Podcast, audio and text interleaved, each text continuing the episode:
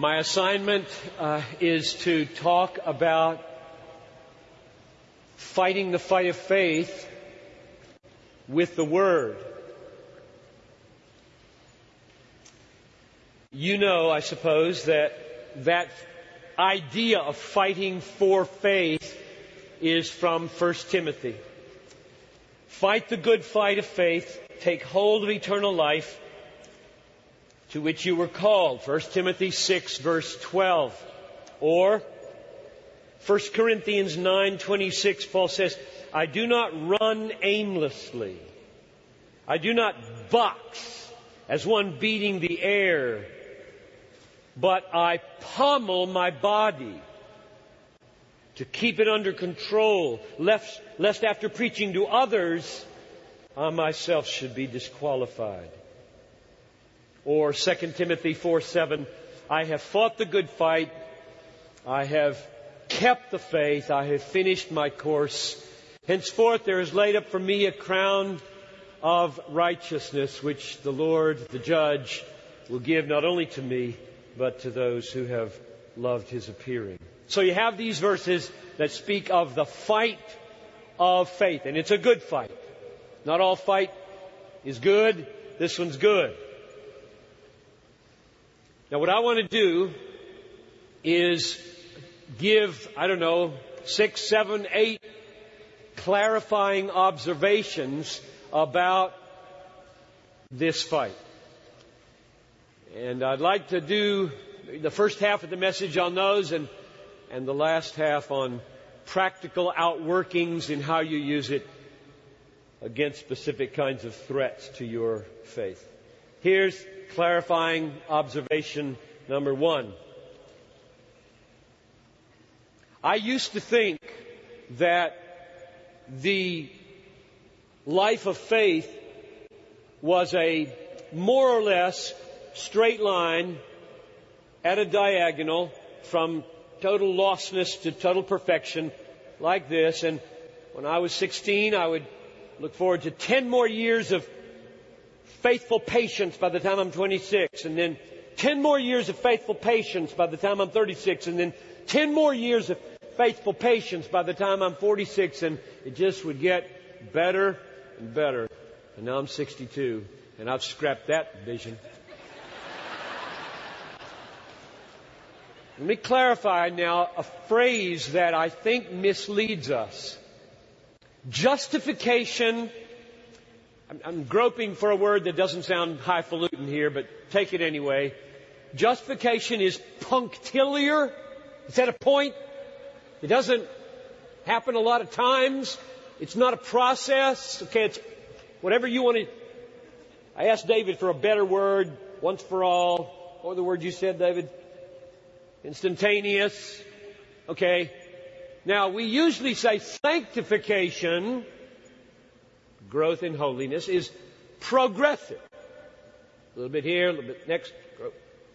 Now that's misleading. Perhaps. It's not misleading as a distinction from justification being at a point. That's really valuable and essential to get that our transformation into the likeness of Christ is incremental and happens progressively. However, I've never heard anybody talk about regressive sanctification. And I believe in it. It's not good. It's bad. And it's real. You're not old enough to know this for sure. You know it a little bit.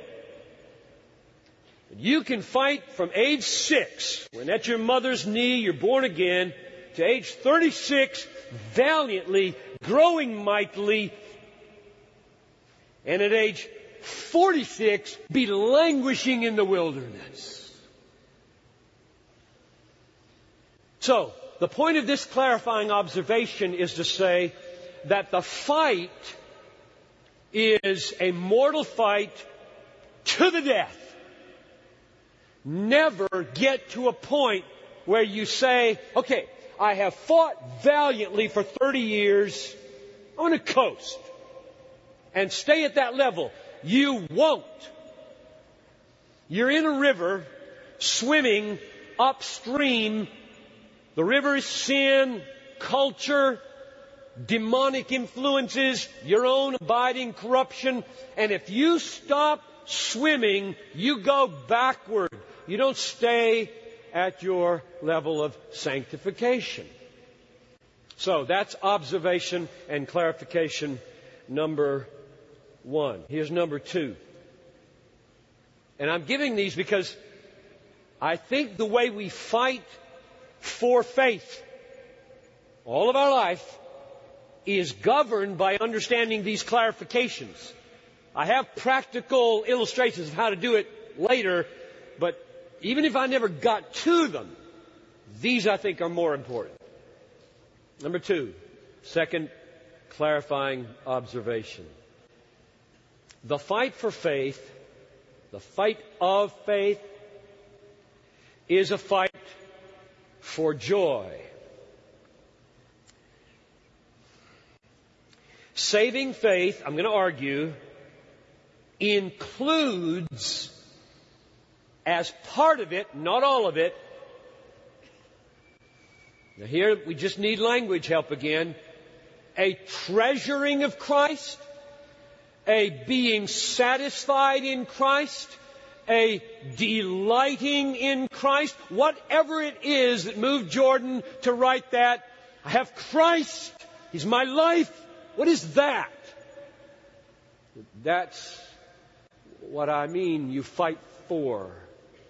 And I don't think it's icing on the cake. I don't think faith is decision. And then these other things are like icing on the real commitment cake. I don't think so.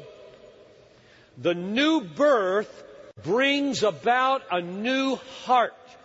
And even though it's a baby heart and an imperfect heart and an immature heart, it's a real new heart with at least seeds of this kind of affection for Christ, a treasuring of Christ, an embrace of Christ. Now I've got to give you some reasons for believing that because it may be the most important thing because it really shapes how you fight. Here are several bases, bases for that claim that the fight for faith is a fight for joy in Christ. Number one, in 2 Corinthians chapter 1 verse 24 we read this. Paul says, not that we lord it over your faith, we work with you for your, and you would expect him to say faith. Not that we lord it over your faith, we work with you for your faith, and he doesn't. He says, not that we lord it over your faith, but we work with you for your joy. He substitutes joy for faith. And he says, my apostolic vocation is to labor for your joy. And he's just called it faith. Second argument. John chapter 1 verse 12. He came to his own. Jesus, his own did not receive him, but to as many as received him, who believed on his name, he gave the power to become the children of God. What's that little parallel there between to as many as received him, that is, believed. So I think that verse defines believing as receiving. So, when you, so if you're one of those that got prayed for tonight, you want to know, how do you do this? What happens? What is the conscious experience of the new birth? One answer is it is a spiritual, inward, welcoming, receiving, embracing of Christ. That's believing. That's believing. You hear who He is, what He's done, and you are receiving. Now my question is, receive as what? And I fear that the answers some give are only utilitarian. Savior. From hell. Yes, by all means.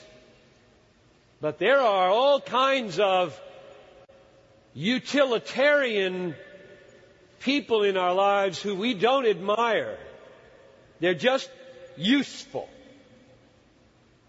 They supply things we want, though we don't want them. It's not enough to receive Jesus as Savior unless Savior means saved to love Him, saved to know Him, saved to embrace Him. He's the treasure. So I'm arguing that this verse, to as many as received Him, He gave the power to become the children of God, is a receiving of Jesus, not simply as a utility, but as your treasure. Third argument. Jesus said, I am the bread of life. This is John 6:35. I am the bread of life. He who comes to me shall never hunger. He who believes in me shall never thirst. Now notice the parallel between coming and not hungering, believing and not thirsting. Parallel works like that. They define each other. So in that verse, believing is a coming to him so as to satisfy soul thirst. That's what saving faith is. Fourth argument. Shortest parable in the Bible. Matthew 13:44. Kingdom of God is like a man who found a treasure hidden in a field, covered it over, and from his joy, he goes and sells all that he has and buys that field. That's a picture of conversion. Conversion is stumbling upon the treasure who is Christ, King Christ, and finding him so valuable everything else can be sold, and you'll have everything in Him. That's what I'm arguing saving faith includes. Number five argument. I've been thinking about this for five or six years now of how to complete the gospel in evangelical language so that it is whole and not fragmentary. The gospel has at least five components, and when you get them all together, then you see that believing the gospel is enjoying Christ. So here are the pieces. You know them, but the last one you may not emphasize like I want you to. Gospel is event. Christ died for our sins. The gospel is accomplishment or achievement. He died for our sins. When He died, righteousness is completed and provided, and sin is covered for all the elect. Number three, the gospel is a free offer. If the achievement is offered you for works, there's no gospel. It is offered freely. There's nothing that you can do to earn it, merit it. All you can do is receive it. So a third piece of the gospel is we must assert that it is free. It is offered freely for faith. Fourth piece of the gospel is that when that happens, something is applied to us of the achievement of the cross. And the application is justification. Forgiveness of sins. My sins are covered. Righteousness is counted to me. That's part of the gospel. It didn't just happen in being purchased and completed at the cross. It now gets, through faith, by the Holy Spirit, applied to me so that I know myself forgiven and I know myself righteous. And there's where we usually stop.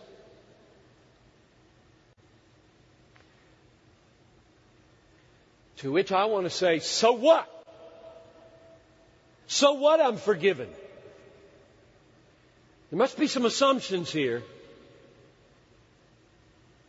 Why do you want to be forgiven? That's a lot of bad answers to that question. I don't like a guilty conscience. It feels bad. I lose sleep. That's a bad answer. It's true, just not very Christ exalting. Um, I don't want to go to hell. Hot?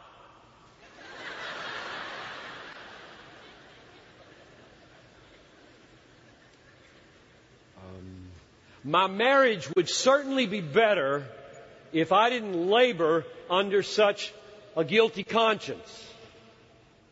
And the list goes on of bad answers. I'll tell you why you want to be forgiven if you're a Christian. You want to be forgiven because sin, sin stand between you and Jesus. And you want him. He's your treasure.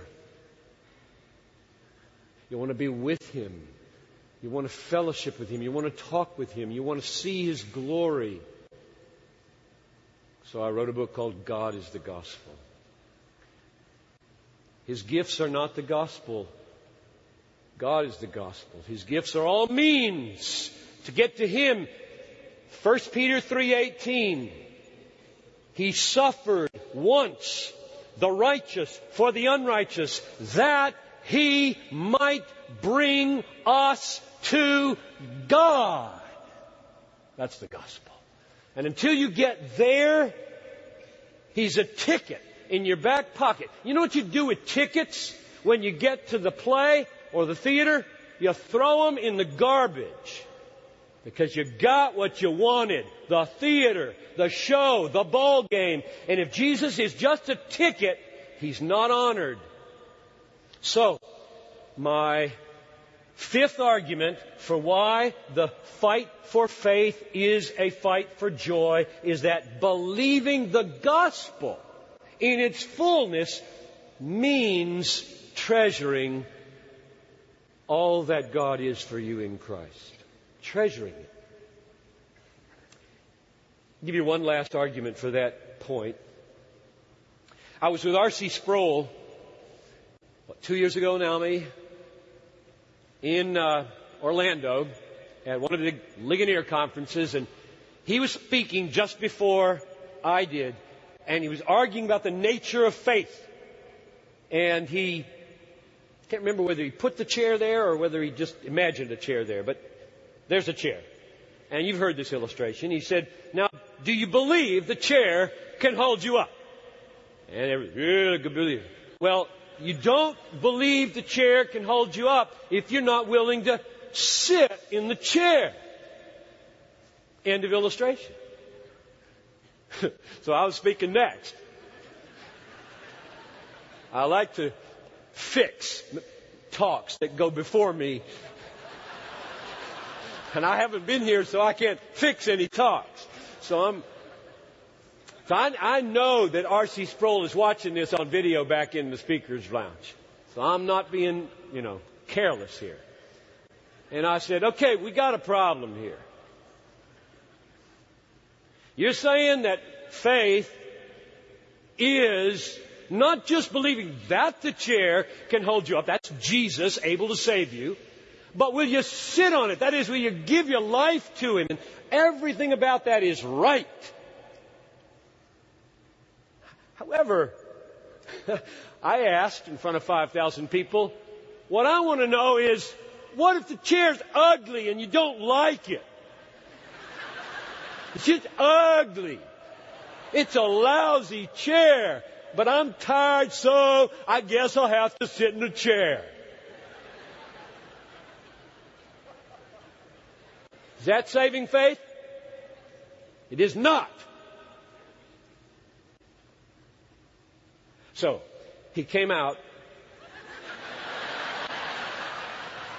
between sessions and we sat down together and he put his arm around me and he said, the chair is beautiful.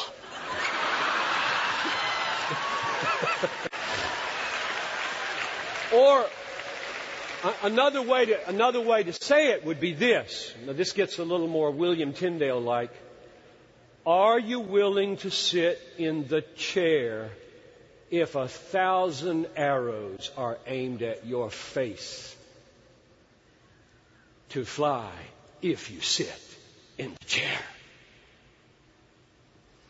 Illustrations need to be pushed to the fullness of the gospel. The fight for faith is a fight for treasuring Him. It's a fight for delighting in Him. It's a fight for being satisfied in Him. It's not just a fight to trust Him for something. He's the end of the quest. He's not a means merely. Okay, that's clarifying observation number two. First one was there is such a thing as regressive sanctification. It's not a straight line. Got to fight to the end, can't coast. And the second one now is the fight for faith is a fight for joy in Christ. Now, number what, three?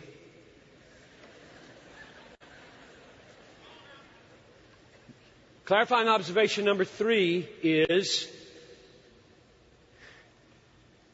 joy in Christ is not the opposite of suffering. Which is another way of saying the fight for faith or the fight for the joy of faith is not a fight for the prosperity gospel. It's not a fight for health, wealth, and prosperity. What I would in fact argue is it's a fight for that alone which can enable you to suffer. It's, it's a fight for a relationship with Jesus that enables you to say, I count everything as loss because of the surpassing worth of knowing Christ Jesus, my Lord. That's what I want more than anything. I want to be so related to Jesus so that if my wife dies and I get a phone call tonight and my little girl dies, suppose one of those awful tornadoes that was dancing around Minneapolis yesterday and took out a little two year old in Hugo, Minnesota, just stone's throw from my house. If that happened at 1801 11th Avenue and my wife and child were gone, I would say, Christ is all. And He will be there. I will not ever abandon Him. I will not ever fault Him for anything. I will always embrace Him. I will always fly to Him. That's the way I want to relate to Jesus. That's saving faith. Clarifying observation number four. First one was regressive sanctification. Second one, it's a fight for joy. Third one, it's not a fight to escape suffering. It's a fight to so relate to Him that you can endure suffering. here's number four. We fight for faith not to get God to be 100% for us, but because He is 100% for us. In Christ. Now this is one that is so hard to live by because the devil and our flesh and the whole legalistic scheme of the universe under the fall is pulling us another direction so that we think this message, I mean, there are going to be dozens of you go out misunderstanding this message. I know that because the devil is alive. You are going to go out and you're going to feel, if you don't say, he made it sound like I get justified, I get God on my side by the vigilance of my warfare. You're going to say it. You're going to feel it because you're wired to be that way. So I'm going to say right here, to rescue as many of you from that misunderstanding as I can. That's not what I believe. It's not what the Bible teaches. You cannot make any progress in the Christian life until you believe that God is already 100% on your side, not 99. If you think that there's this little piece that's left that could result in my being opposed by my God, if I don't get Him to be on my side, then you don't understand justification. He who did not spare His only Son, but gave Him up for us all, will He not with Him freely give us all things? Who shall bring any charge against God's elect. It is God, Jesus Christ, who died, was raised. As God is for us, for us, who can be against us? Now, all of that happened through faith in Christ alone. Christ is your righteousness, not incrementally. Christ is not carved up. If you have Christ by faith alone, you have God totally on your side, which means that whatever horrible thing happens in this coming year, He's not against you. He's not against you. You've been singing about that. Very hard to believe, very true, very essential that when we think about the fight of faith, we're fighting to believe that. We're fighting to believe that, not to get it to be true. That's number four. Number five. Clarifying observation number five. The fight for joy, the fight for faith, is a fight to see Christ.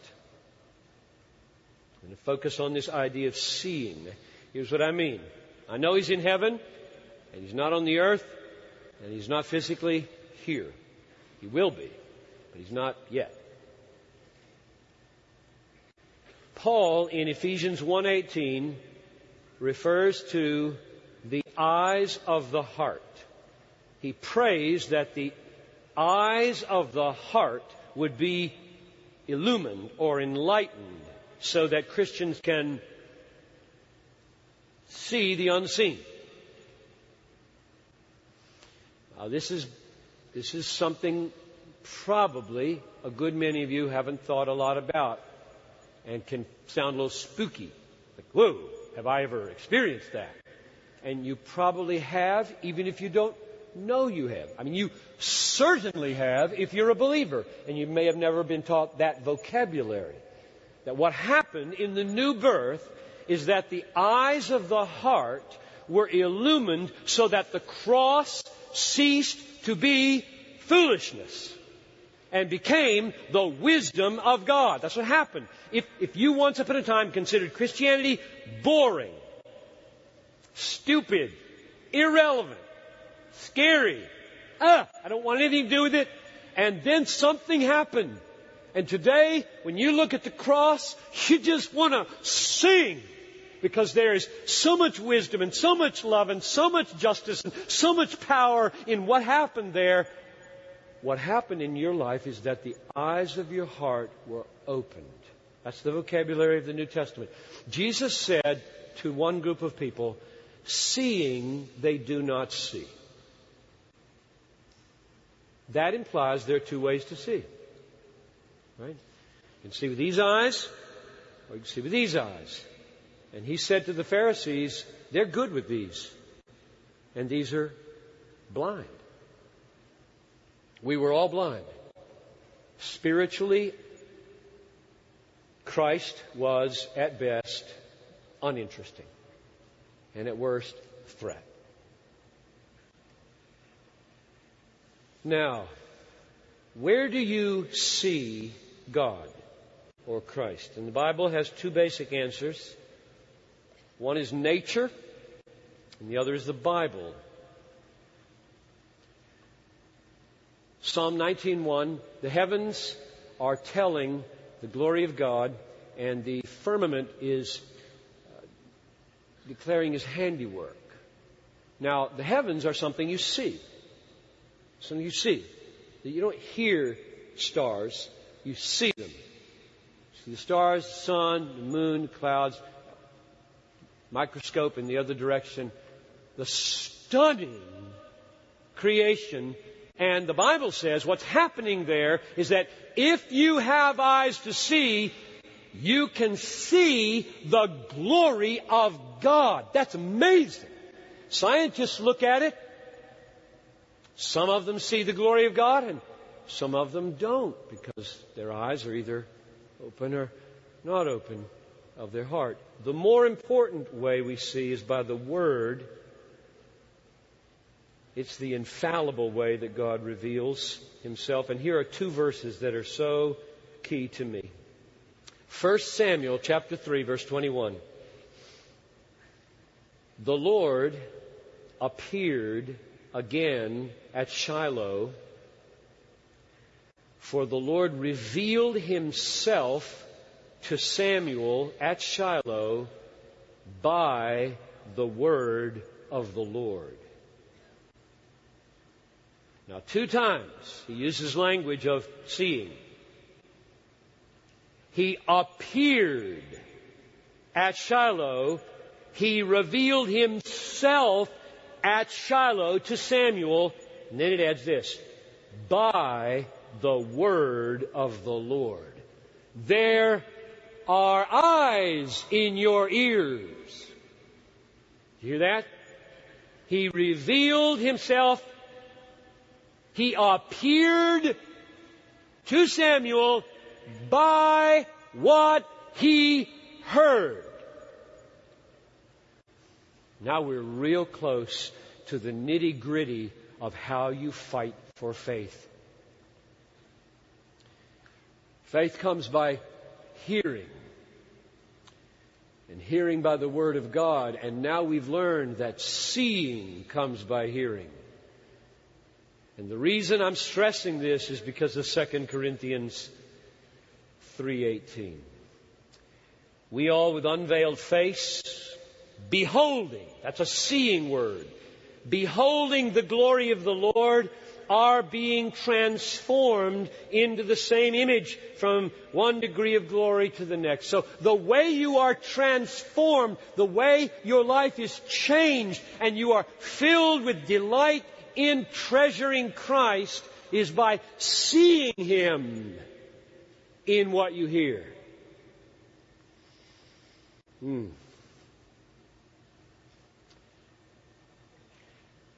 2 Corinthians 4 4 may be the most important word on this because it focuses on the gospel and not just the word of God in general. It says, in their case, the God of this world has blinded the minds, so there's the blinding of the inward eyes, has blinded the minds of unbelievers to keep them from seeing the light of the gospel of the glory of Christ, who is the image of God. When the gospel is faithfully spoken, which it has been in many cases in this conference, when the gospel is spoken, this text says there's a glory in it. A spiritual glory, not a physical glory, a spiritual beauty. And the devil blinds unbelievers from seeing it, and the new birth is the removal of the scales so that when the story is told about the Christ, about his life, about his death, about his resurrection, about his achievement, and all of his character, the whole story is told, we see beauty, we see glory, and it is self evidencing. So if you were to ask me, how do you fight doubt in your life? I do give some effort to apologetic works, but mainly I fight to see glory. Because the bottom line for being saved is the eyes of our hearts open and we see something nobody can contradict. Calvin said it was the difference between a blind man and a man, a man seeing the sun. How do you know there's that that globe is light? What kind of arguments would you give? Would you give chemical arguments, physical arguments? You'd say, I see it. That's basically how people get saved. The eyes of the heart are opened, and we see glory in the gospel. Okay, here I am at my practical part now, and more than half has been taken up. So we'll do the best we can. This all implies what I've given you five clarifying observations. A sixth, or you could renumber them now by way of implication. Uh, you could say these are now the implications. So either clarifying observation number six or implication number one. Major in your life on the Word of God. The precepts of the Lord are right, rejoicing the heart. Your words were found and I ate them and your words became to me a joy and a delight. These things I have spoken to you, Jesus said, that my joy may be in you and your joy might be full. His delight is in the law of the Lord, and on His law He meditates day and night. So those four texts at least, Psalm 19.8, Jeremiah 15.16, John 15.11, and Psalm 1, 2, say that the Word of God is the place where joy, the joy of faith, is stoked, preserved, energized, enabled, renewed, which is what has to happen in me every day. So I'm pleading with you, it's built right into the framework of this conference, that you be people of the Word every day. So that's clarifying observation number six. And here's number seven. There are two ways to do that. One is in a disciplined way, and the other is a spontaneous way. So we just, I'm at the practical ground level of how I live now. What I mean by a disciplined way of giving yourself to the Word is that you need a time, you need a place, and you need a plan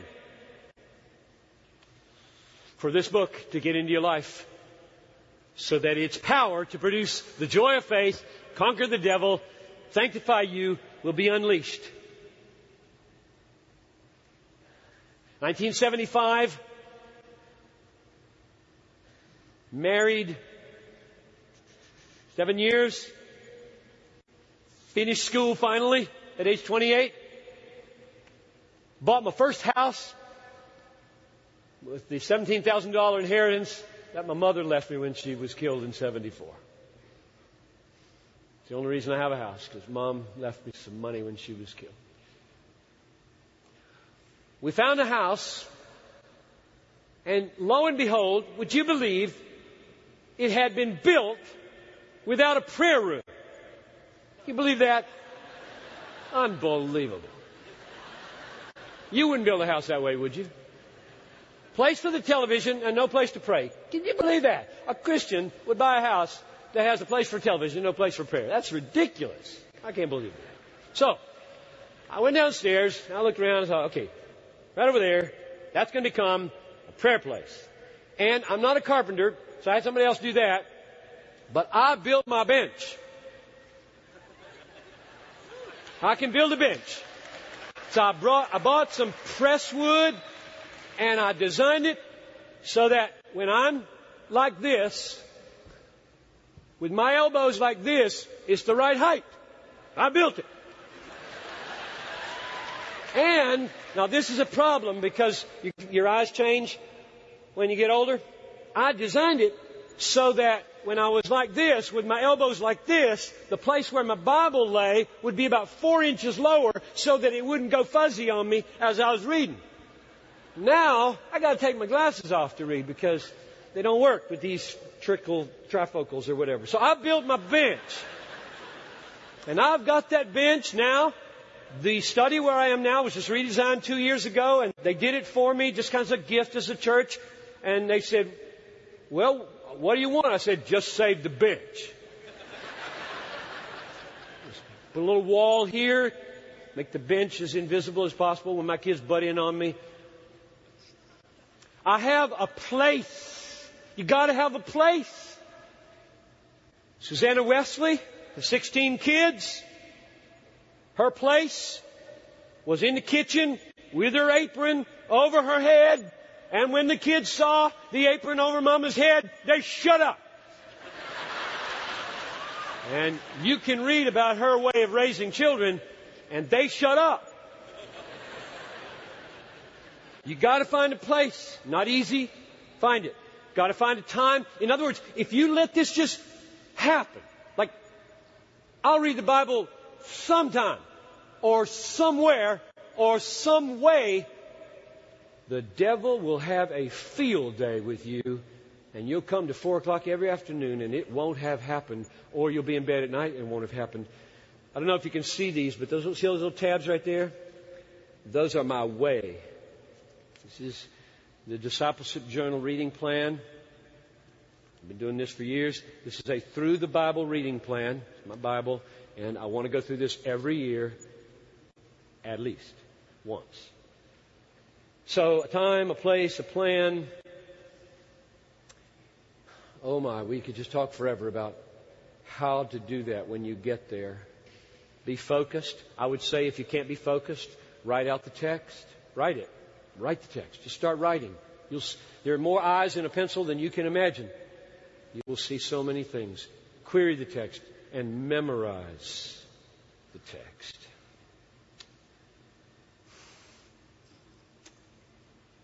God is our refuge and strength, a very present help in time of trouble.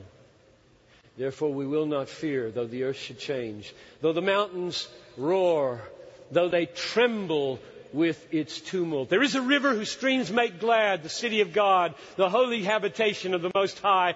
God is in the midst of her. He will help her right early. The nations rage and the kingdoms totter. He utters his voice. The earth melts. Behold, the Lord of hosts is with us. The God of Jacob is our refuge. Come, behold the works of the Lord, how he has wrought desolations to the ends of the earth. He makes wars to cease to the ends of the earth. He breaks the bow and shatters the spear and burns the chariots with fire. Be still and know that I am God. I'm exalted among the nations. I'm exalted in the earth. Behold, the Lord of hosts is with us. The God of Jacob is our refuge. There's a story behind that memorization. That's Psalm 46. My first year at Bethlehem, I was called on the telephone, and Roland Erickson's wife had just had a heart attack. He was the great statesman of our church. I rushed so fast to be at the hospital. I forgot my Bible. I was a brand new pastor. I'd never been a pastor before. I was 34 years old and green as could be. Didn't know what to do anywhere at any time. Just loved the Bible and wanted to bless people with it. And I arrived.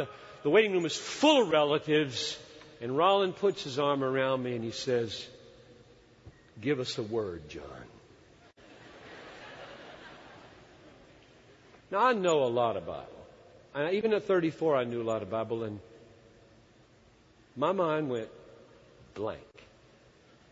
I think I murmured in my prayer, Son, John 3.16 or something. I felt so humiliated. I felt like I had let them down terrible. They didn't feel that way. They were gracious. That's why he was a statesman. I went home. I went to my bench. And I got down and I opened my Bible and I said to the Lord, that will never happen again. And I nailed Psalm 46 that afternoon. And I've got a lot of other Psalms ready to fight the devil with in this little old fading brain that has to work a lot harder now than it used to to fight with the Word of God. I plead with you, memorize Scripture. Which leads to the other half of this seventh observation namely spontaneous use of Scripture. And here I'll just close with a slug of illustrations of how the spontaneous use of Scripture to fight for faith works. Here come these temptations to be unbelieving, to be lacking in joy, to doubt God, and what do you do? You don't have your Bible everywhere. You're working, you're walking, you're playing, and thoughts come into your head or things happen and all kinds of difficulties emerge. What about anxiety?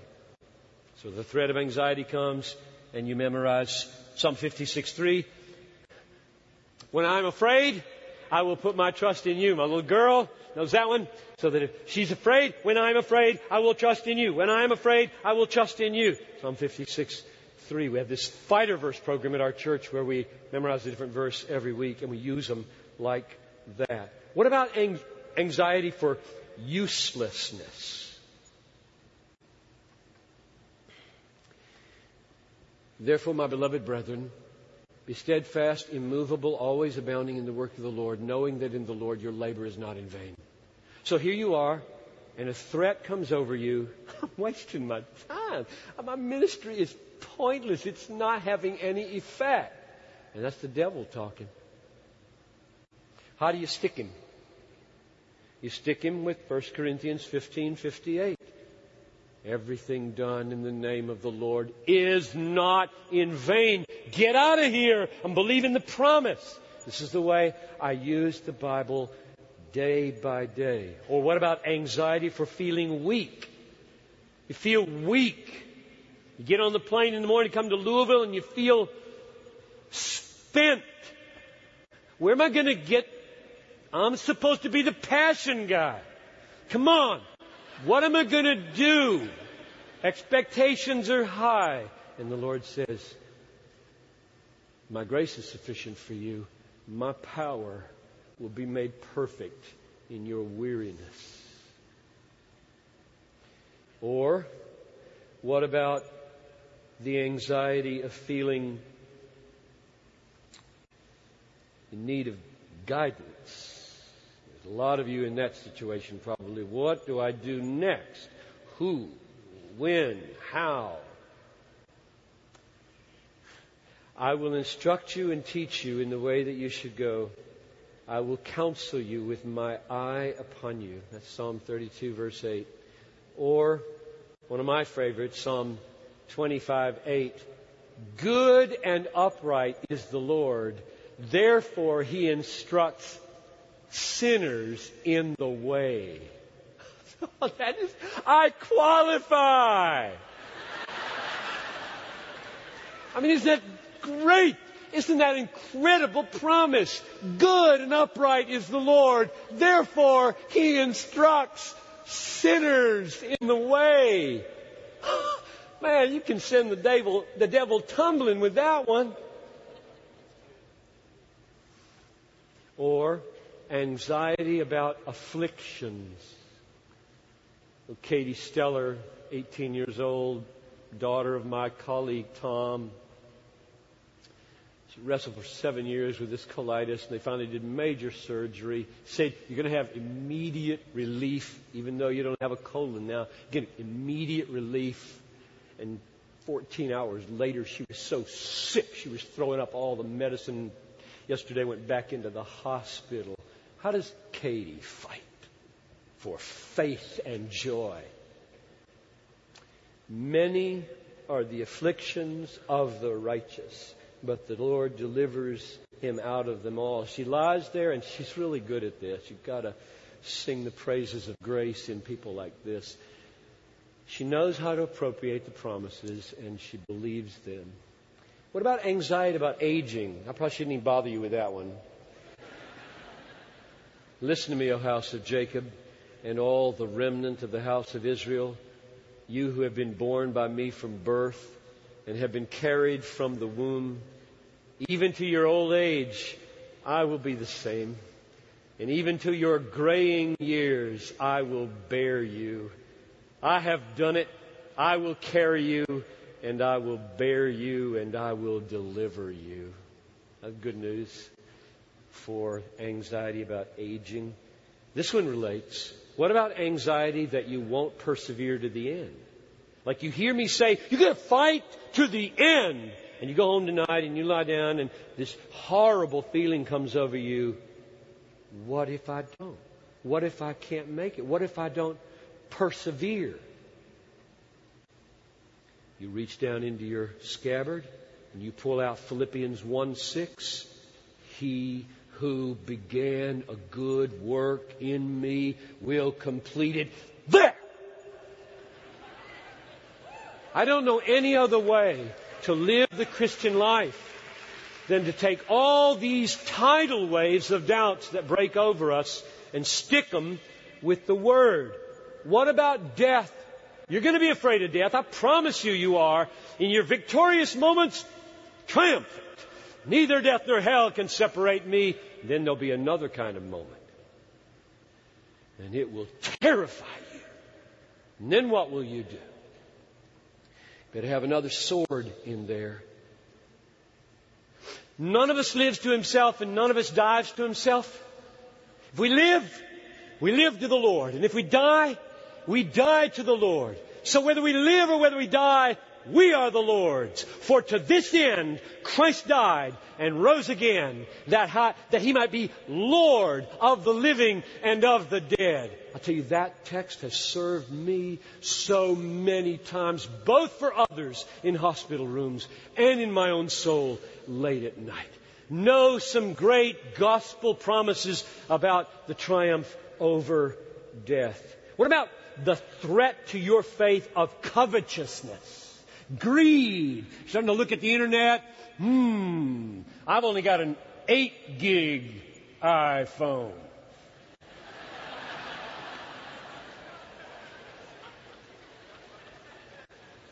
And not only is there a 16, there's number 2, whatever it is. And there starts to be this discontent over such a little thing. You pull out this sword. Hebrews chapter 13, verse 5. Keep your life free from the love of money and be content with what you have. For he has said, I will never leave you. I will never forsake you. Therefore we can confidently say, the Lord is my helper. I will not fear. What can man or apple do to me?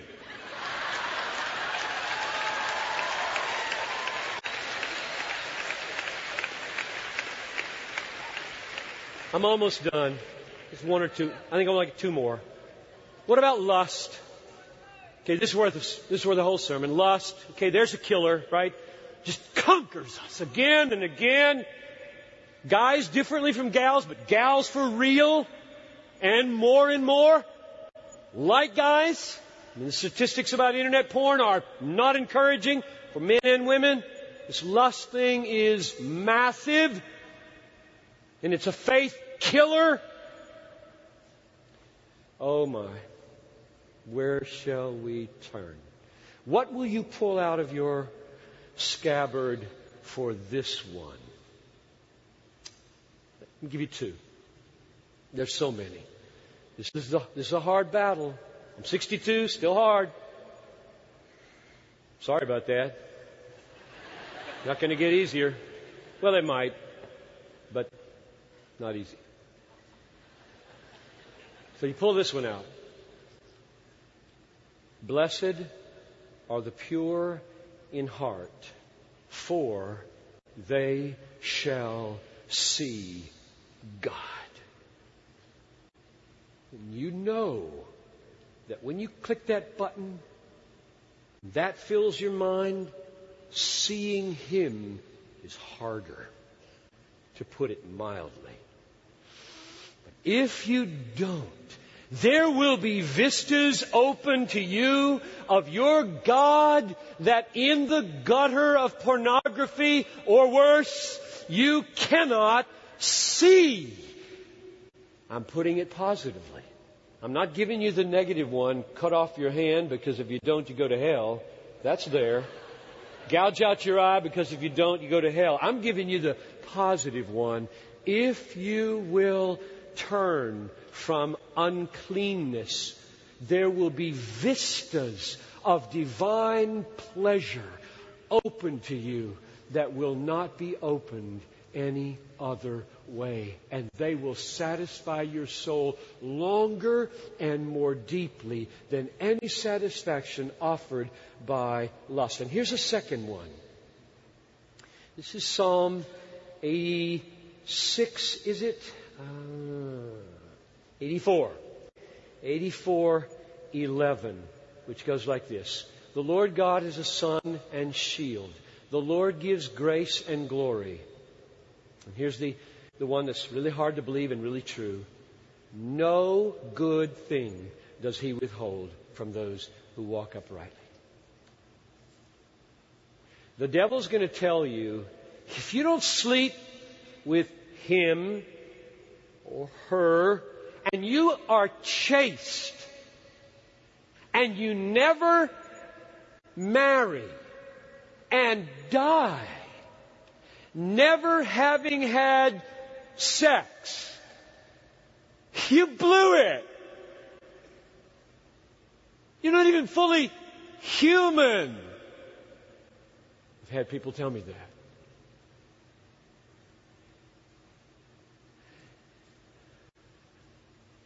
If you obey Christ and are chaste and pure till marriage or your dying day, no good thing has he withheld from you. You know the best argument for that? I said this to a guy one time who was just furious at me because of the stand I took on public advertisements for condoms in the Twin Cities. And his argument was, I'm not even human unless my girlfriend and I go all the way.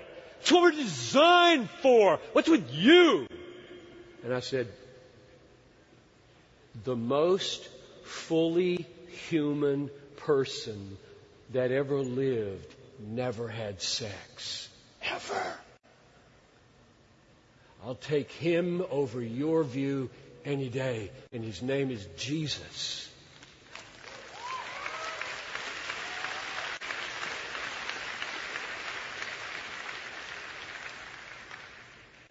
Lastly, the temptation of being destroyed by bitterness and unforgiveness and anger and vengeance. What do you do with it? Some abuse in your background. You can't let it go. Some horrible betrayal in your life a year ago. Just cherish the anger. Get up thinking about it. You're to bed thinking about it. It's eating you up. What do you do? How do you fight for such joy in Christ and such contentment in Him and such faith in Him that that goes? How do you do that? What's the sword that you use? And I'll give you two. They're very different ways of fighting, and I'll, I'll close. Ephesians, Ephesians 4.32. Be kind to one another, tenderhearted, forgiving one another as God in Christ forgave you.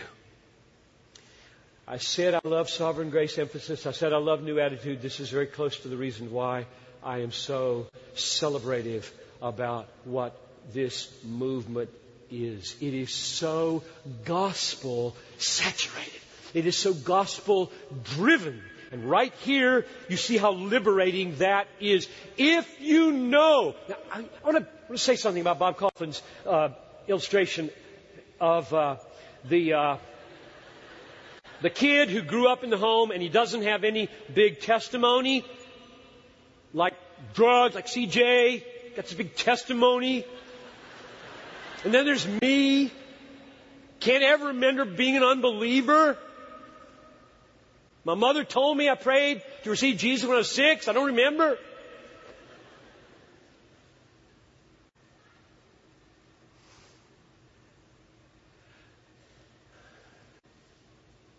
All you have to do as a person like me is just accumulate about five days worth of sin, and that's all you need to know the massive grace it takes to keep me saved, let alone get me saved. So the, the, the, gospel is precious to me, and I don't have that testimony. I got another testimony. David Michael is my associate for 25 years in family discipleship, and he loves to stand up and give his testimony like this. He says, God saved me from a life of drugs and a life of crime and a life of abuse when I was six.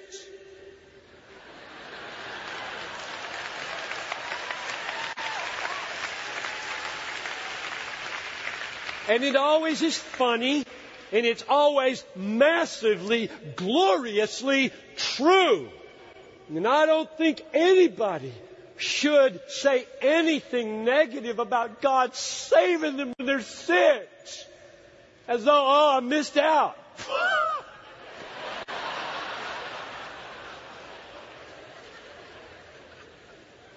Here's the other one, and I said I would quit. the, the other text, the other sword that you're pulling out against bitterness is this one. Oh, this is deep. This is big. Get this. It's, I'll keep it short. One of the reasons it is so hard to forgive real wrong against us, and it eats away at us and destroys joy and destroys faith, is because it was real wrong. It was unjust. And we feel like if I start acting kindly towards that dad or uncle or former boyfriend or former spouse, if I start turning good for evil, it's gonna feel like, look like, and maybe be like it wasn't bad what they did. That's what it feels like. And that's what it keeps us from doing that. I mean, I feel that with my wife. I mean, she does something that annoys me that I think is not right, not good. I feel like, and this is awful, I'm 62, I'm a pastor. I feel like if I just say nice things to her, she won't know how bad she was.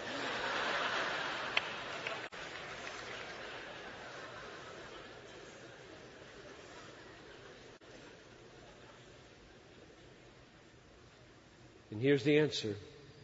And uh, I set it up with my wife, so it's going to sound all wrong. But I'll read it anyway. This is Romans 12:9. Never take vengeance on yourself, beloved. Leave it to the wrath of God.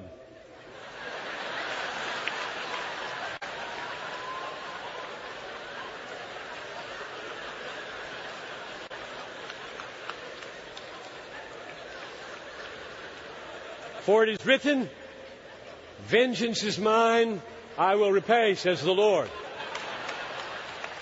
Now you're laughing, and I'm trying to reel this in, make this serious.